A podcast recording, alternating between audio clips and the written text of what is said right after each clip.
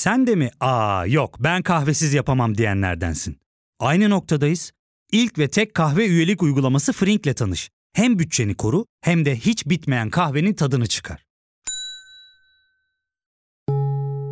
Yakınlarından terapinin onlara ne kadar iyi geldiğini dinlesen de kendin için bir şeylere başlamak zor geliyor olabilir. Ya da sevdiklerine yardım etmeye istekliyken kendi ihtiyaçlarını görebilmek. Hayvel, uzman psikologlarıyla kendi ihtiyaçlarını bulmanda sana destek olacak. Terapi yolculuğuna başlamak için detaylı bilgi bölümün açıklamalarında.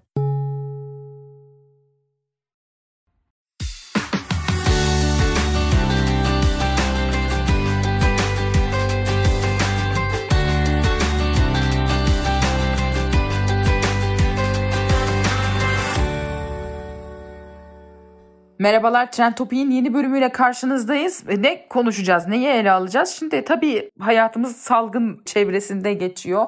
Covid-19 salgını, Covid-19'la mücadelenin neresindeyiz? Siyasi olarak neresindeyiz? Biraz ondan bahsedeceğiz.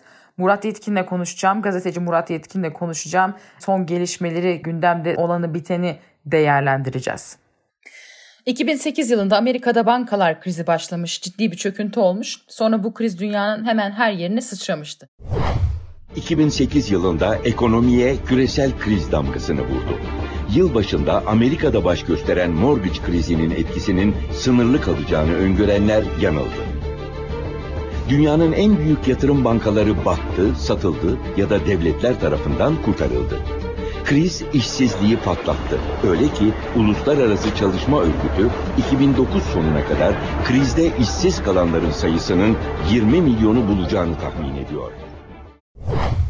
Aslında bu krizden bahsetmeyeceğim. Bununla ilgili bir podcast da yaparız isterseniz o ayrı. Fakat asıl ben Türkiye'nin bu krize verdiği yanıttan bahsedeceğim. Erdoğan o dönemde başbakandı, krizi fırsata çevireceğiz diye bir cümle kullanmıştı. Bu cümle Türk siyasi tarihine geçti, günlük kullanımı da girdi. Fakat işin asıl tarafı hükümet aslında bütün krizlere bu gözle bakıyor. Yani bu bu krizi fırsata çevireceğiz cümlesi aslında AKP iktidarının paradigmasının çerçevesini çiziyor. Genellikle her kriz iktidar tarafından böyle algılanıyor.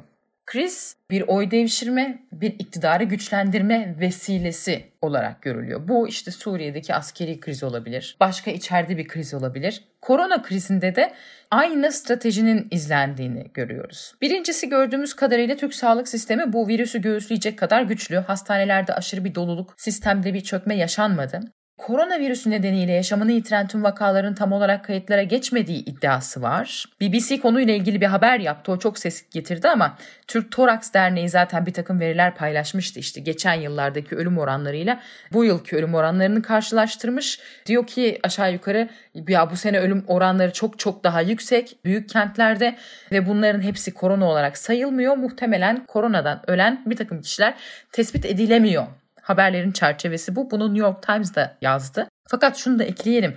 Aslında tabii bir de son dönemde bu yabancı basının şeytanlaştırılması ve Türkiye ile ilgili hiçbir zaman iyi haber yapmıyorlar hep işte kötü haberler yapıyorlar. Türkiye'yi kötü göstermeye çalışıyorlar algısı var. O da doğru değil. BBC bu haberden önce Cerrahpaşa'nın acil servisine girerek Türk sağlık sisteminin bu salgınla ne kadar iyi baş ettiğine yönelik bir haber yapmıştı. Yani özellikle BBC gibi eski köklü, e, saygın ve yayıncılık kuralları artık oturmuş kuruluşlar genellikle dur şu ülkeye düşmanlık edelim gibi düşünmüyorlar gerçekten de. Ve hatta İngiliz devlet politikası da BBC çoğu zaman çok bağlamıyor bir takım genel yayıncılık ilkeleri var. Ne gibi? Mesela işte terörün propagandasını yapmamak, teröristleri iyi göstermemek, şiddeti övmemek gibi bir takım yayıncılık ilkeleri var ama yani BBC tutup da e, dur bakayım şu Türkleri bir kötü gösterelim de falan yani böyle işleyen bir mekanizma değil. BBC'de bir dönem eğitime katılmıştım. Onun için kurumun da içini görme, öğrenme şansım oldu. Onun için özellikle BBC diyorum. Velhasıl aslında iki haber yaptı BBC. Bir işte acaba ölüm oranları gerçeği yansıtmıyor mu diye bir haber. Ondan öncesinde ise Türk sağlık sistemi acil servislerde bakın nasıl baş ediyor konulu bir haber yapmıştı. Her neyse New York Times'da yazdı bu iddiaları. Fakat tüm bu iddialar tabii aşağı yukarı tüm ülkeler bunu yapıyor haberleri arasında kaybolup da gidiyor. Türkiye meslek liselerinde seri maske üretimine başladı. Arçelik solunum cihazı üretimine geçti. Türkiye, İspanya, İtalya, İngiltere'ye maske, sıhhi malzeme yolladı. Bu arada tabii e, Türkiye'de insanların maskeye ulaşımı zor. Sağlık çalışanları yeterli maskeleri, sıhhi malzemeleri olmadığını söylüyor. Bu da arada kaynayıp gidiyor. Öyle görünüyor. Şimdi bir de bu salgını, salgın sonrası yaşananları öyle bir çerçeveye oturttu ki hükümet işte bu krizi fırsata çevirme meselesi hükümet şöyle bir algı oluşturuyor. Bu korona kriziyle biz, Cumhurbaşkanımız biz mücadele ediyoruz. Biz başarılıyız yine biz siz ayrımı. Çünkü başka türlü işleyemiyor artık bu sistem bu rejim. Biz siz ayrımı yapmak zorunda kalıyor. Dolayısıyla biz yani tüm Türkiye'nin sahiplenebileceği ya hakikaten kardeşim bak el ele verdik kol kola verdik ne iyi bir şey yaptık duygusu asla oluşamıyor. Çünkü bu işleyiş hükümete ters. Böyle bir işleyiş olamıyor. Bakın Hükümet bu korona krizinde yine propaganda makinesini kendi lehine çok güçlü çalıştırıyor. 402 kişi geçtiğimiz 40 günde koronavirüsle ilgili provokatif paylaşım yaptıkları gerekçesiyle gözaltına alındı. Bu haberi geçen de Anadolu Ajansı resmi rakam bu. İşte provokatif paylaşım nedir? Bunun ucu bucağı yok. Dolayısıyla aslında sadece hükümetin sesi duyuluyor, gerisi kayboluyor ve gidiyor. En sonda İsveç'ten malum bir hasta Türkiye'ye getirildi.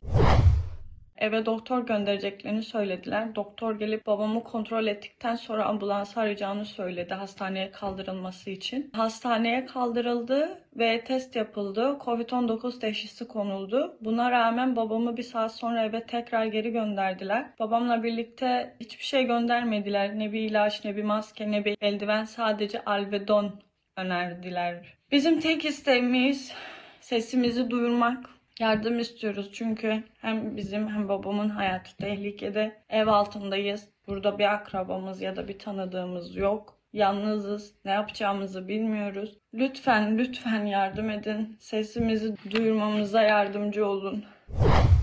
İşte canlı yayınlarla Cumhurbaşkanı'nın telefon görüşmeleriyle Leyla Gülüşken diye İsveç'te yaşayan genç bir kadın babası koronavirüs kapmış. Bu Leyla Gülüşken çağrıda bulundu. İşte babamı burada tedavi etmiyorlar bizi ülkemize götürün dedi. Bu çağrıyı da Türkiye hükümeti duydu ciddiye aldı. Özel bir uçak tahsis edildi. Baba Gülüşken Türkiye'ye getirildi. Bu vaka tabii Türkiye hükümeti için muazzam bir propaganda malzemesi olarak kullanıldı. Fakat bu konuyla ilgili iki paylaşım dikkatimi çekti. Serdar Temiz isimli bir vatandaş İsveç'ten yazıyorum. Her başı ağrıyanı, her öksüreni tedavisi evde edilebilecek olanı yatırmazlar. Yatırma gereği de varsa dünyanın en iyi sağlık hizmetini hemen hemen ücretsiz sunarlar. Doktorlar, hemşireler her adımda isminizle ve nezaketle hitap eder demiş Serdar Temiz. Bir başka paylaşım dikkatimi çeken İyi Parti milletvekili Mehmet Aslan'ın paylaşımı. Ee, bir tweet atmış demiş ki o kadar çaresizler ki çok basit bir olaydan bile büyük kahramanlıklar çıkarmaya çalışıyorlar. Yurt dışına uçak kaldırıp giriş çıkışı serbest olan vatandaşları alıp getirmenin nesi zor, nesi imkansız? Uçakların vurulma tehlikesi mi var? Yabancı ülkeler adamları rehin mi almışlardı? Diye yazmış. Tabii bu paylaşımlar açıkçası arada kaynıyor. Çünkü hemen hemen aşağı yukarı Türkiye'de yayın yapan bütün ulusal televizyonlar hükümetin sesine duyuruyor bir yandan. Sosyal medyada da hükümet, hükümet yanlısı kimileri troll denebilir veya artık hükümetin, devletin bunlar e, sosyal medya kolları denebilir. Çok baskınlar, çok etkililer. Peki Türkiye çok başarısız her konuda yalan mı söyleniyor? Hayır tabii ki böyle değil. Fakat şu da es geçiliyor. İşte dedim ya o krizi fırsata çevirme güdüsü, o motto bu birlik olabilme, bir arada hareket edebilme duygusunu engelliyor. Aslında bu süreçte enteresan bir şekilde şunu gördük. Eski Türkiye'ye ait kurumların etkin çalıştığını ve hastalıkla mücadelede etkili olduğunu görüyoruz. Bilim kurulu mesela. Gördüğümüz kadarıyla daha çok seküler çerçevede e, doktorlar ya da solunum cihazı üretimine geçen Arçelik. Bunlar hep hani biraz eski Türkiye'nin kurumları. Koç grubu malum işte Cumhurbaşkanı çok hoşuna gitmeyen bir grup vesaire. Fakat tabii hükümet elbette bunu kendi başarısı olarak hanesine yazdırmak istiyor. Vatandaşa yollanan kolonyanın üzerine Cumhurbaşkanlığı forsu konuyor. Aslında bu yardımlar vatandaşın verdiği vergiyle sağlanıyor ama sanki Cumhurbaşkanı parasını cebinden vermiş gibi bir imaj oluşturuluyor. Ruşen Çakır bir iddiada bulunmuş. Diyor ki çok spekülatif olduğunun farkındayım ama iktidar sağlık alanındaki görece iyi durumu fırsat fırsat bilip güç tazelemek için erken seçime gitmek isteyebilir demiş. Şimdi gündem belli. E, haftanın trend topikleri böyle. Murat Yetkin'le haftanın trend topiklerini değerlendireceğiz. Ya fark ettin mi? Biz en çok kahveye para harcıyoruz. Yok abi bundan sonra günde bir. Aa sen Frink kullanmıyor musun? Nasıl yani? Yani kahvenden kısmına gerek yok. Frink'e üye olursan aylık sadece 1200 TL'ye istediğin çeşit kahveyi istediğin kadar içebilirsin. Günlük 40 TL'ye sınırsız kahve mi yani? Çok iyiymiş. Aynen. Hatta şu anda 200 TL'lik bir indirim kodu da var. E hadi hemen indirip üye ol da bu fırsatı kaçırma. Terapiye başlamak, içinden çıkamadığın döngüleri kırmak, bazı yanlış bulduğun kararlarını değiştirmek ve kendinle beraber daha huzurlu bir yaşam inşa etmek için atabileceğin en değerli adımlardan biri. Hayvel ile yoğun yaşam tempona uyum sağlayarak online terapi seanslarını takvimine göre ayarlayabilirsin. Bini aşkın uzmandan sana en uygun terapisti seçebilir, PodB10 koduyla indirimden yararlanabilirsin. Detaylı bilgi açıklamalardaki bağlantıda.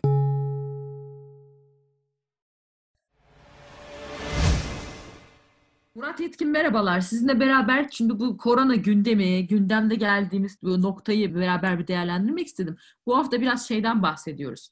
Malum bu salgına karşı bir mücadele yürütülüyor ve anlaşılan bunu kendisi için yeni bir siyaset alanı olarak görüyor hükümet gibi görünüyor. Ruşen Çakır şöyle bir iddiada bulunmuş. Diyor ki biraz spekülatif olacak ama diyor bu salgından sonra diyor hükümet bir erken seçime bile gidebilir. Çünkü hani oylarını öyle arttırdı diyor. Ne diyorsunuz bu bakış açısına?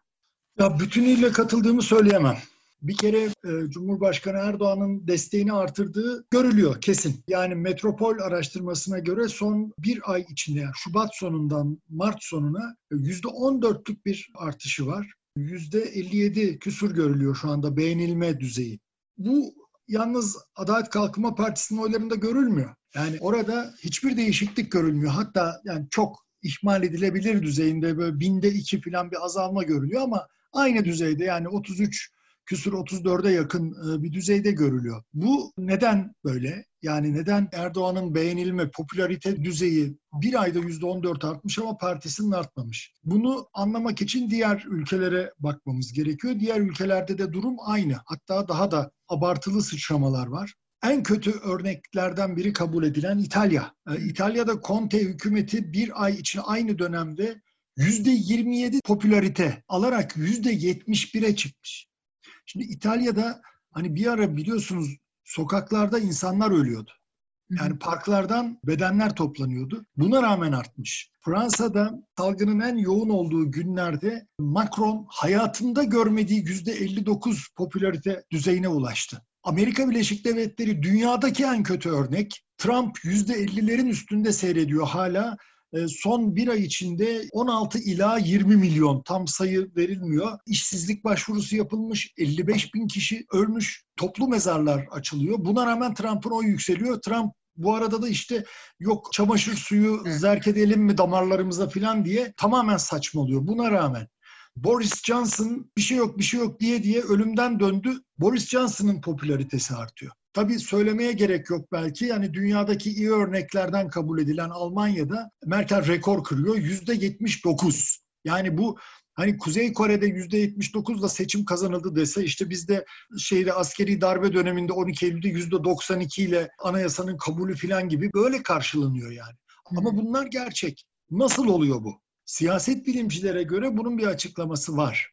İnsanlar can korkusuyla karşı karşıya kaldığında yani genel olarak bütün kriz dönemleri mesela savaşlar, savaş sırasında var gücüyle e, insanlar liderleri destekleme eğiliminde oluyor. Lideri daha önce beğensin beğenmesin fark etmiyor. Ya da ekonomik kriz dönemlerinde yeter ki buradan bir an önce çıkarsın diye. Ama bu hiçbir şeye benzemiyor. Bu ne ekonomik krize benziyor ne savaşa benziyor. Bu can kaygısı.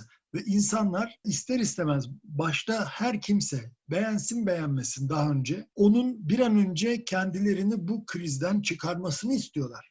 Yani diğer bütün sorular ikinci plana, üçüncü plana itiliyor. Böyle bir gerçek var ve dolayısıyla siyaset bilimciler diyor ki bu geçici bir şeydir. Bu ancak hastalık kontrol altına alınana kadar geçerli olan bir durumdur. Nitekim diyorlar Macron'un yine Macron'dan örnek vereyim. Yani Macron'un Nisan başında ve Nisan'ın ortasında yapılan kamuoyu yoklamalarında inişe geçti görülüyor. Çünkü hastalık kontrol altına alındıkça insanlar diğer soruları sormaya başlıyorlar. Yani o zamana kadar ikinci plana attıkları dile getirmeyi bile istemedikleri soruları sormaya başlıyorlar. O zaman Bak, galiba Türkiye ile ilgili şöyle de bir şey var. Türkiye'de artık hükümet, bu yönetim yapısı hakikaten krizleri böyle lehine yönetmeye de alıştı. Öyle değil mi? Zaten Türkiye çok çok hani siyasi, ekonomik vesaire hem konumu nedeniyle hem işte siyasi yapısı nedeniyle çokça karşılaşılan bir ülke. Ama mesela işte Suriye krizini sonuçta kendisine bir oy dönüşü olarak devşirebiliyor ya da iktidarını kuvvetlendirmek. Böyle, böyle bir şey yok. Ben Suriye krizinin Türkiye'de oy hasat etme aracı olduğunu zannetmiyorum. Tam tersine.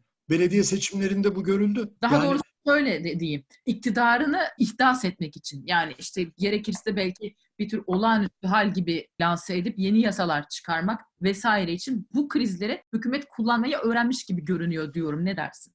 Şimdi Türkiye zaten öteden beri krizlerle yaşayan bir ülke. Türkiye'de kriz olmadı hiçbir zaman yok ki. Dünyanın en barışçı olduğu zamanlarda da Türkiye'de kriz vardı. Askeri darbeler vardı. Her şey vardı. Dolayısıyla hani Türkiye'de kriz normal bir şey.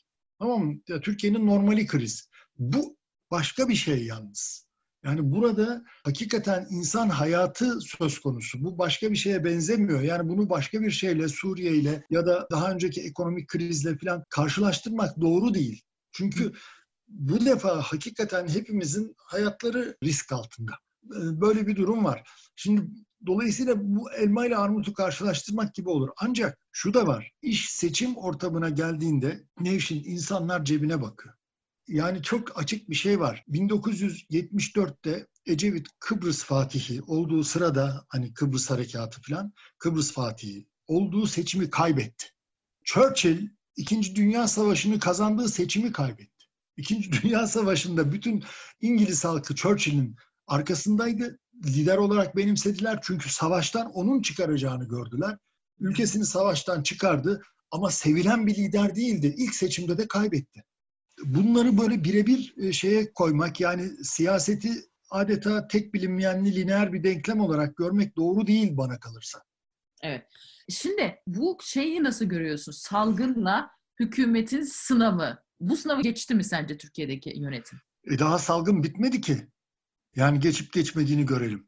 Şimdi her şey çerçeve çiziliyor ya ölü sayısı düşüyor, iyileşen vaka sayısı, yeni vaka sayısının az falan tablo öyle görünüyor. Kontrol ee, altında deniyor. Ya bu vaka sayısı lafından gerçekten sinir oluyorum. Yani insan hayatı ya hasta sayısı diyelim şuna. Vaka sayısı ne demek vaka sayısı ya? Olay sayısından bahsediyoruz. Neyse yani sana söylemiyorum. Kendime de söylüyorum. Bana söylüyorum. Gelinim kızım sen anla Kendime söylüyorum yani. Neyse Hasta sayısı bakın bundan iki hafta önce yapılan tahminlerde 3 Mayıs eşik olarak gösteriliyordu. Çünkü 3 Mayıs'ta zirve noktaya ulaşılabileceği söyleniyordu. 100 bin sayısını aşacak deniyordu 3 Mayıs'ta. Bundan iki hafta önce. 100 bin sayısını biz dün açtık. 110 bin hatta. Yani Sağlık Bakanlığı'nın rakamlarından e, veriyorum. 2800 ölüm var. Bu 2800 ölümle dünyadaki hastalıktan ölümler sıralamasında 12. sıradayız. Ama hasta sayısında 7. sıradayız. Bu istatistikler ilk tutulmaya başladığında 9. sıradaydı Türkiye. Şimdi 7. sıraya yükseldi. Ne olarak? Hasta sayısı olarak. Ama ölümlerde daha aşağıda. Şimdi şöyle tezler söyleniyor. Bu ölümler gizleniyor. İşte zatürre yazılıyor, bilmem başka kalp krizi yazılıyor. Gerçek rakam verilmiyor. Bakın bu sadece Türkiye'de değil bu iddialar. Bugün Financial Times'ta bir makale vardı dünya çapında koronavirüs ölümlerinin işte yüzde 40 daha az gösterildiğini yani açıklanan rakamın yüzde 60'a ulaştığını yani yüzde 40'ın başka nedenlerde öldürüp ama kayıtlara e, geçmediği söyleniyordu. Bu... Ya zaten böyle şeyler de oluyor. Hani parantez içinde koyayım mesela korona aslında ama koronadan dolayı kalp krizi geçiriyor diyelim ki. Kalp krizi olarak kaydediliyor. Yani hangi ölümün nasıl kaydedildiği. Evet evet. Ama burada şey süreç. Aynen öyle. Burada sadece kötü niyette söz konusu değil. Belki kötü niyette söz konusudur ama sadece o da değil. Ben bir örnek vereyim. Benim bir doktor arkadaşım anlattı bunu. Doktor arkadaşımın arkadaşı da bu virüsle mücadelede en ön safta e, hani çarpışan diyeceğiz artık. E, enfeksiyon uzmanlarından biri. Yani doğrudan hastalarla ilk müdahaleyi yapan ekipten.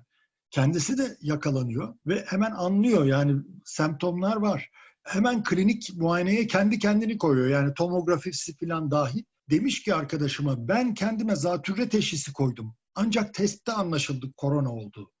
Şimdi bilinmeyen, tanınmayan bir virüs var ortada. Yani burada hiçbir şeyin siyah beyaz olmadığını anlatmaya çalışıyorum. Çünkü saçma bir kutuplaşma oluştu. Yani siyasi nedenlerle zaten var kutuplaşma onu söylemiyorum. Ya hükümetin yaptığı her şey kayıtsız şartsız doğrudur. Tamam mı? Ya da hükümetin yaptığı her şey kayıtsız şartsız yanlıştır. Ya böyle bir şey yok. Tanınmayan, bilinmeyen daha üç ay öncesine kadar adı konulmamış bir şeyden söz ediyoruz yani.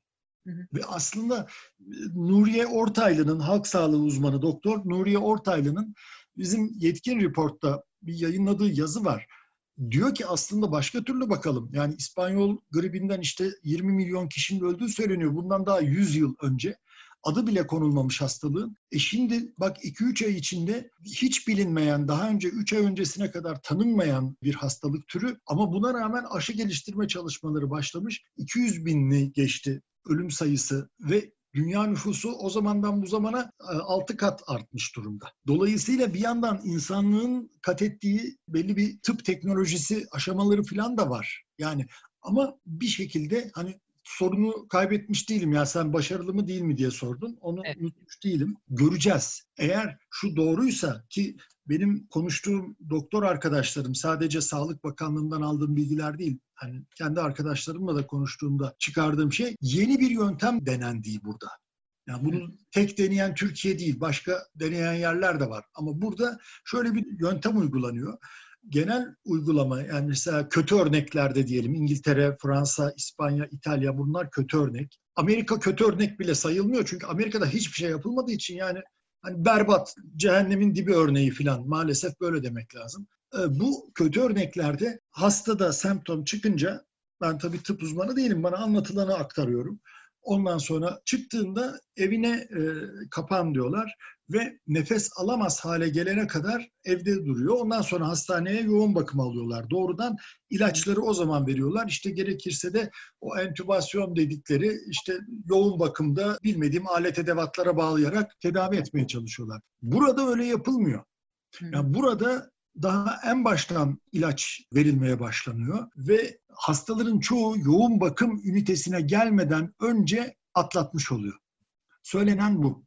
Yani burada benim bir başka arkadaşım profesör doktor çok önemli bir hastanenin enfeksiyon biriminin başında öyle diyeyim. Yani doğrudan o da savaşçıların içinde yakalandı. Hatta eşi doktor, eşi de yakalandı. Kızları da yakalandı. Fakat yoğun bakım şeyine gelmeden ayaklandılar tekrar. Şu anda işlerinin başındalar. Yani bu- burada şöyle bir yöntem eğer başarılı oluyorsa bundan memnuniyet duymak lazım ki hastalar yoğun bakım aşamasına gelmeden önce belki de ağır bir tedaviyle ayağa kaldırılabiliyorlar. Hı hı. Yani buna bakmak lazım hakikaten. Yani baştan olmaz efendim siz anlamıyorsunuz. Hani e, hep deniyor Dünya Sağlık Örgütü'nün kriteri. Dünya Sağlık Örgütü'nün kriteri bir buçuk ay önce yayınlandı Nevşin. Evet. Bir- Ya bu işte ay- kendi psikolojisi biraz Murat Yetkin. Yani şu ana kadar öyle yönetile geldi ya yani ya işte karşısın ya yanındasın. Bir gri alan bırakılmadı. Ama Buna doğru değil. De değil ama Türkiye'deki siyaset de izin vermiyor. Dolayısıyla yani aslında bakacak olursak işte mesela bilim kurulu aslında biraz belki eski Türkiye'ye ait bir kurum ya da işte solunum cihazı hemen üretimine geçen Arçelik hani koç grubu falan.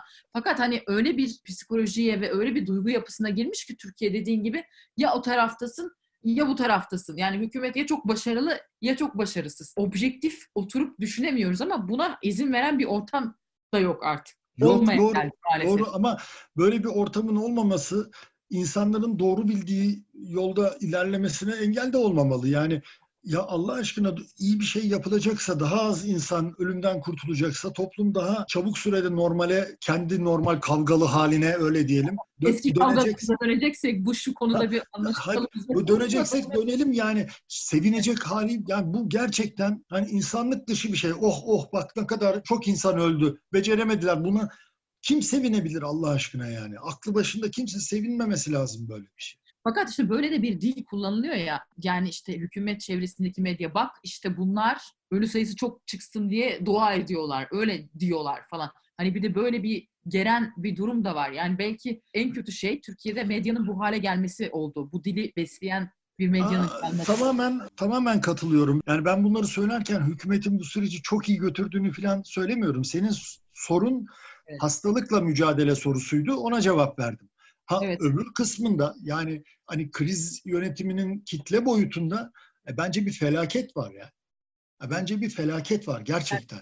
Yani, ben de açarken onu söyledim. Yani Türkiye çok mu başarısız? Hayır değil tabii ki. Sonuçta sağlık sistemi çökmede aynen insanlar ayakta işte yoğun bakım ünitesi var falan böyle bir durum var bir yandan tabii ki. Ama işte öte yandan acaba ölüm sayıları tam kaydedilmiyor mu? Mesela bu da konuşulabilmeli. Dediğimiz gibi tüm Ya, dünya...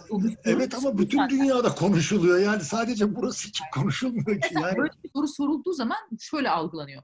Ölü sayıları acaba doğru kaydedilmiyor mu? Bak gördün mü işte dış güçlerin sesi bu. Ölü sayısı çok çıksın istiyor. Diliyle karşı karşıya kalıyorsun. Aslında Türkiye'nin temel problemi muhtemelen bu. Yani E tabii yani bu bu ciddi bir şey. O yüzden hani nasıl Suriye krizinde de biz ya da Suriye iç savaşının ilk aşamalarında da gördük biz bunu.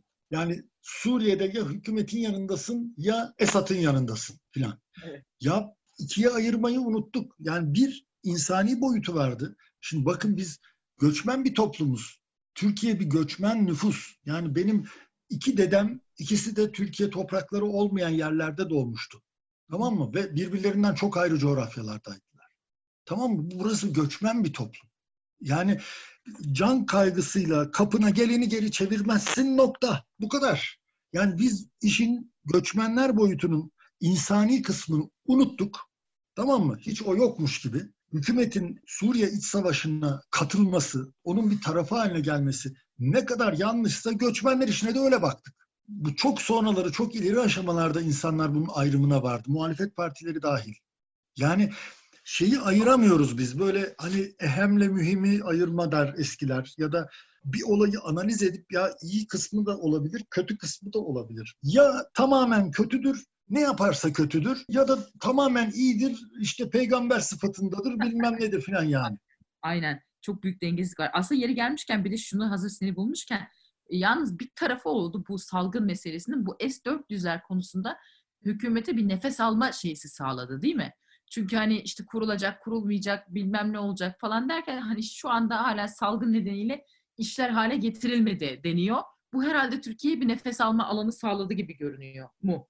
Yani evet çünkü Nisan ayı kritik bir aydı. Birkaç açıdan dolayı kritik bir aydı. Bir kere kongrede her zaman olduğu gibi bu işte Ermeni soykırımı iddiaları oylaması olacaktı. Bu kargaşada o geçti. İşte başkan her zamanki gibi e, şeyin Ermenicesini söyledi, Metsiye geldim dedi. O tabii soykırım sözcüğünü kullanmadığı için Amerikan hukukunda da dünya hukukunda da zerre kadar anlamı olmayan bir şey. Sadece işte onun Ermenice lafını söylemiş oldu yani. O geçti. Nisan ayında bu F-35'lerin programının bir eşiği söz konusuydu. Orada işte Türkiye Nisan ayına kadar işletmesi yani Nisan ayına kadar işletmeyeceğini açıklasın diye oradan o yüzden söylenmişti. O geçti. Aslında sadece Türkiye değil herkese şey kazandırdı. Bakın şunu açık söyleyelim. S-400 yüzünden Türkiye'nin F-35 planından çıkarılmasına NATO'nun pek çok üyesi karşı. Hı hı. Yani NATO Genel Sekreteri karşı olduğunu defalarca söyledi. Almanya yani Türkiye'nin NATO sistemi dışına çıkmasını istemiyor kimse. Ama yani mevcut Amerikan yönetimi, mevcut Türk hükümeti böyle bir S-400'ler Rus silahları konusunda birbirine girmiş vaziyetteydi. Bu dolayısıyla aslında herkese bir nefes aldırdı. Ama ama şu var. Şimdi bu kriz patlamadan hemen önceki gündemdeki konu neydi? Hatırlıyor musun? Ben söyleyeyim. Hatırla. Yunanistan sınırı Evet. idi. Değil mi? Doğru. Göçmenlerin Avrupa'ya sürülmesi. Bak unuttuk bile. Doğru. Unuttuk bile. Halbuki o zaman dünyanın en önemli sorunu gibi geliyordu değil mi bize yani? Orada işte sınırda gaz bombası oradan atılıyor, buradan atılıyor bilmem 140 bin kişi geçildi deniyor. Öteki taraf diyor ki hayır hayır sadece 5 bin kişi geçti falan. Yani sanki buharlaşıp uçtu oradaki aradaki insanlar. Yani bunu, bunu konuşuyorduk. Onun bir öncesinde ne vardı? Hatırlayalım yine Ege, Kıbrıs sondaj gemileri, gemilerimizi gönderdik, gemilerimizi almadılar. Falan, bu konuşuluyordu değil mi? Yani Türkiye böyle diken üstündeydi. Yunanistan daha da diken üstündeydi. Onun öncesinde Libya vardı. Unuttuk mu Libya'yı? Unuttuk. Ama o duruyor hala orada. Suriye'de İdlib vardı daha şurada Aralık sonu Ocak başı değil mi? Rus saldırısı mı Suriye saldırısı mı hala belli değil. Orada 34 şehit oldu İdlib'de. Doğru mu? Doğru. Yani bütün bunlar doğru değil mi? Daha 5 Mart'tı ya kriz başlı yani sağlık krizi, Covid krizi başlamadan 5 Mart'ta Erdoğan gitti Moskova'da kaç 7 saat mi görüştüler 6,5 saat mi Putin'le değil mi? Bir şey imzalandı. Mesela İdlib'de hala benim bildiğim kadarıyla bugün 5. devreye atılacak Türk ve Rus askerleri beraber. Tamam mı? Yani bunlar sürüyor. S-400 krizi orada duruyor. Suriye krizi burada duruyor. Gemiler hala Kıbrıs açıklarında. Tamam mı? Libya'da çatışmalar devam ediyor. Daha birkaç gün önce e, Serraç hükümeti dedi ki bu Hafter yeniden saldırı planlıyor ama biz de işte şu şu şu kasabaları aldık. Savaş devam ediyor yani. Şimdi ne oldu bu Covid? Böyle üstümüze kalın battaniye örttü. Şimdi başta dedik ya liderlerin popülerliği açısından da yani sorular sorulmaya başlandıkça diğer konular açığa çıkacak diye. E başlayacak. Onlar ve birikmiş halde bu kadar zamandır ilgilenilmemiş halde bu sorunlar tekrardan ortaya çıkacak. Özellikle AK Parti içinde bazı çevreler işte reis fırsat bu fırsat Eylül'de Ekim'de seçim ilan edelim kesin alırız falan şeyine giriyorlar. Ben zannetmiyorum Erdoğan'ın o kadar siyaset tecrübesizliği göstereceğini, acemiliği göstereceğini. Yani çünkü siyasi intihar olur. Şu ekonominin haline baksanız Allah aşkına. Evet. Murat Yetkin çok teşekkür ederim değerlendirmeleri Rica ederim. Bir çerçeve çizdik. Ee, sağ olasın. Bu arada Yetkin Report da gerçekten iyi gidiyor. Ben her gün muhakkak takip ediyorum. Aman ne güzel. Memnun oldum. Ve analiz sitesi. Yani uzmanların analizlerine çok ihtiyacımız olan bir dönemde çok çok iyi oldu. Elinize Bugün sağlık. ya müsaade edersen şeyi söyleyeyim. Bugün örneğin bir diziyi başlattık. Birkaç bölüm olacak. Eski MİT Müsteşarı, emekli Büyükelçi Sönmez Köksal, Covid'den sonra dünyada, bölgede, Türkiye'de nelerle karşı karşıya kalabiliriz? Bunların analizini yapıyor örneğin. E, meraklılarına tavsiye ederim. Tamam. Çok teşekkürler. Kolay gelsin. Hoşçakal. Evet, Trend Topi'yi bütün mecralardan dinlemeye devam edebilirsiniz. Bu hafta da böyle toparlıyoruz. Haftaya Trend Topik'le gündemde ne varsa yine karşınızda olacağız.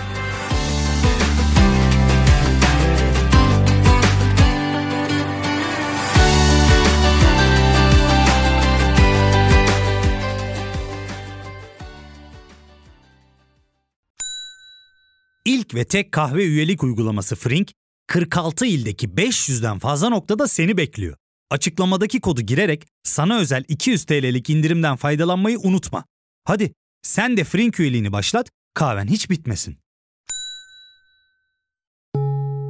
Hem bugününe hem yarınına katacaklarıyla terapi yolculuğuna ve daha iyi hissetmeye bugün Hayvel ile başla. Açıklamadaki linkten Hayvel'i indir, ücretsiz tanışma görüşmelerinin ardından bütçene uygun seans paketini seç ve terapi yolculuğuna başla.